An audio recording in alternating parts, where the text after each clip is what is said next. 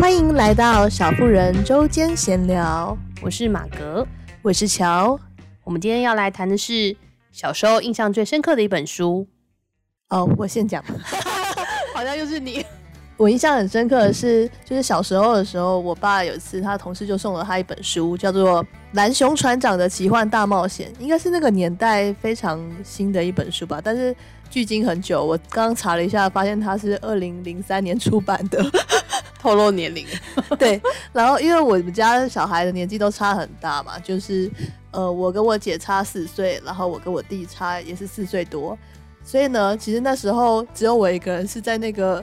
那本书的适读的年龄，因为它是本青年青年读物。因为你知道那时候姐姐都已经高中了，她为什么要看这个青年读物啊？对，我那时候在少年维持着烦恼啊。少年维持吗？维特啦。对啊，我是故意的。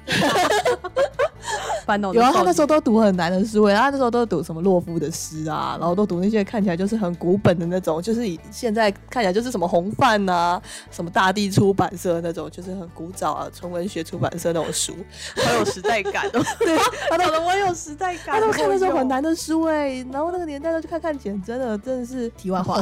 后话后话。对，那时候我弟也是一个就是低年级学生嘛，他根本就不可能看没有注音的书，所以我爸就把那本书交给我。然后我小时候其实算是我们家里面特别不喜欢看书的小孩，就我不会看那种很厚的书，都看漫画被发现，然后还因为看漫画而被广播说小孩子跑到哪里去对对，曾经有发生过这件事情，家里唯一妈妈回家找不到小孩，结果跑去看漫画对，家里被唯一被那个里长广播的小孩走私了就去跑去看漫画。小时候故事也是蛮多的对啊，然后呢反正重点是我就开始看了那本《蓝熊船长的奇幻大冒险》，可能是因为我爸那时候不知道有没有提起什么诱因吧，他很喜欢就是用一些奇怪的诱因，比方说以后买电子机给你啊，然后零用钱增加多少啊之类的，然后呢诱拐你去看那本书。反正我也不是不知道那当时在坚持什么，总之我就把那本书给看完了。然后我印象很深刻，它真的是一本很有趣的奇幻故事，就讲一只就是毛皮是蓝色，然后跟大家与众不同的一只熊，然后踏上了一个奇幻的旅程，然后里面真的会遇到很多就是奇幻的生物啊，奇幻的国度啊。然后而且我我是因为看那本之后，我对那种大家不是说地中海沉下去有一个亚特兰提斯的国地方，所以我对那个地方充满憧憬哎、欸，因为那本书写得太迷人了，你知道？然后就觉得啊，那里面一定有一个神秘的国度，里面会有什么什么怪物之类的，或者什么什么人，或者什么圈圈星人，哦，都想太多了。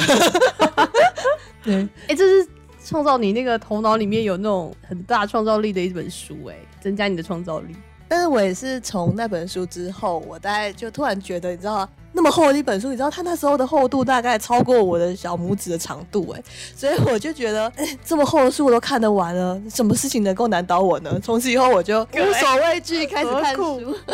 开始看各种各样的书。哇，这是你的启发之书哎、欸，太强了。马哥你呢？我自己印象小时候印象最深刻有两本吧，两本书，一本是《红楼梦》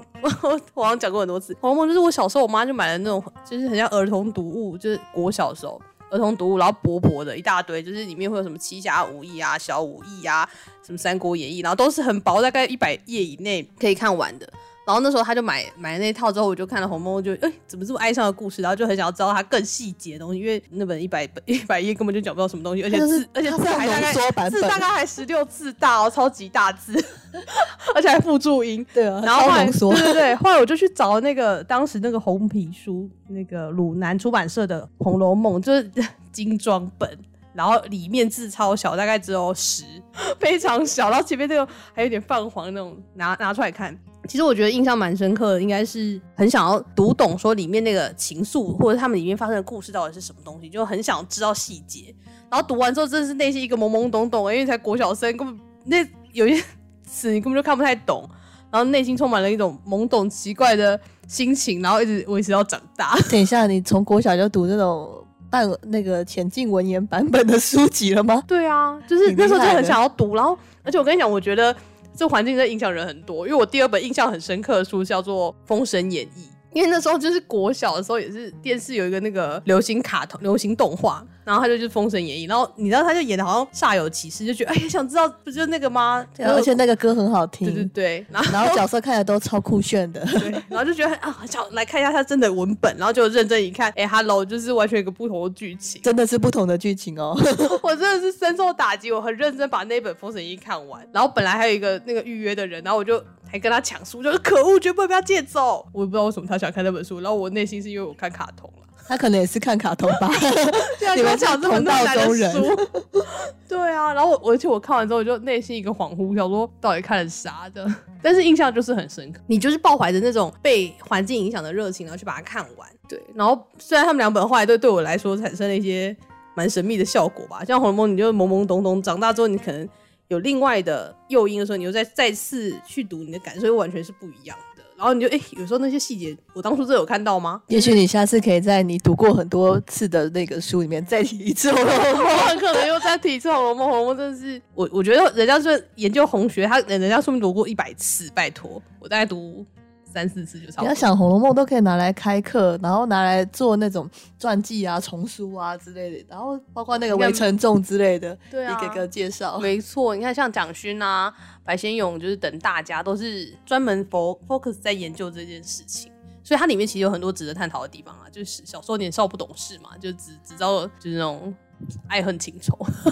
但是真的，我真的觉得就是。大家读过文学系的，大家都读过《红楼梦》，然后或者是都会被老师强迫应该要读一下《红楼梦》。我们以前上古典小说的时候是一定要读《红楼梦》，而且我们要报告的。而且，可是我跟你讲，我我对《红楼梦》有几个，因为那时候上真的上高中的时候，他还会要求你背里面的一些诗词，然后有些诗词你是真的会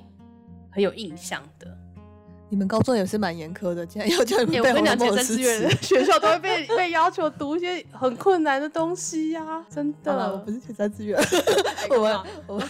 干嘛排挤我们？我们快乐就好，我们快乐成长，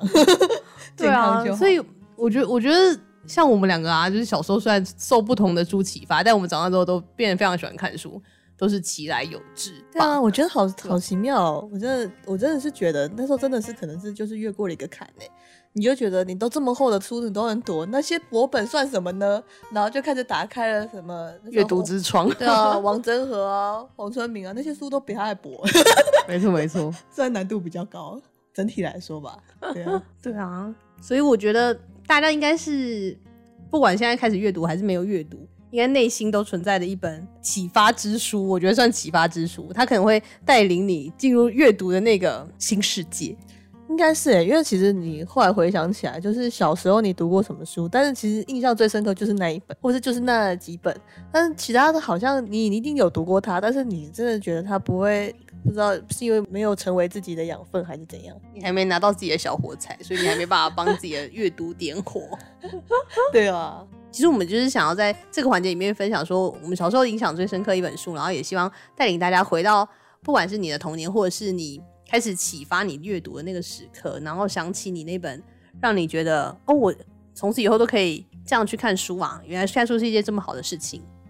我其实还蛮好奇，其实大家的那种儿时的启蒙书，或者大家小时候印象最深刻的一本书到底是什么，我其实蛮好奇这件事情的。如果大家有听完之后有一股热情燃烧起来的话，欢迎在下面留言给我们，我们也很好奇大家就是都读些什么书，或者我们也可以去找来看，